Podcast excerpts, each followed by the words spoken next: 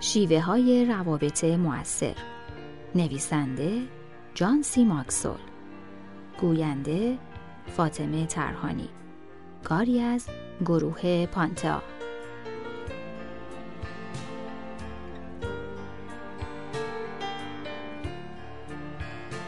چرا روابط برای رسیدن به موفقیت مهمند؟ روابط در حکم چسبی هستند که اعضای گروه ها را به هم پیوند می دهند. هر کاری که بکنید بستگی به کار گروهی داره. مهم نیست که رهبر هستید یا پیرو، مربی یا بازیکن، تعلیم دهنده یا تعلیم گیرنده، رئیس یا کارمند، در هر صورت سر و کارتون با دیگرانه. حالا این سال مطرح میشه که در برقراری رابطه با دیگران موفق بودید؟ موفقیت شما در کار رهبری بستگی به این داره که با اعضای گروهتون ارتباط برقرار کنید. حالا براتون میگم که چطور می‌تونید با دیگران رابطه محکمی برقرار کنید. به چهار ویژگی در رابطه خودتون توجه کنید. مورد اول احترام. در زمینه رهبری همه چیز با احترام شروع میشه. مهم اینه که برای دیگران ارزش قائل بشید. لسکیبلین متخصص روابط انسانی میگه اگر در دل خود احساس نکنید کسی که با او در رابطه هستید از ارزش و اهمیت برخوردار است نمی توانید به او احساس مهم بودن را منتقل کنید. نکته مهم در زمینه احترام اینه که اونو به دیگران نشون بدید.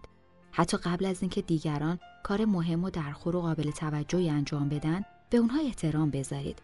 صرفا به این دلیل که انسانن. اما همیشه باید کاری کنید که احترام دیگران رو برای خودتون به دست بیارید. در موقع سختی هاست که می‌تونید به سریع ترین شکل ممکن به این هدف برسید.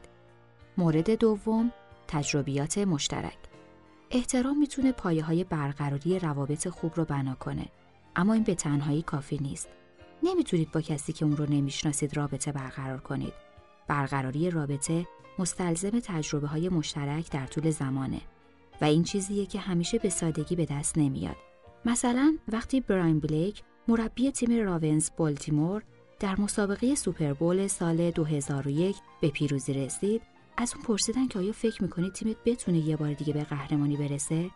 اون جواب داد کار دشواریه. چرا؟ چون هر سال 25 تا 30 درصد افراد تیم تغییر می‌کنن. بازیکنان جدید تجربه های مشارکت با بقیه بازیکنان رو ندارن و این چیزیه که برای موفقیت لازمه.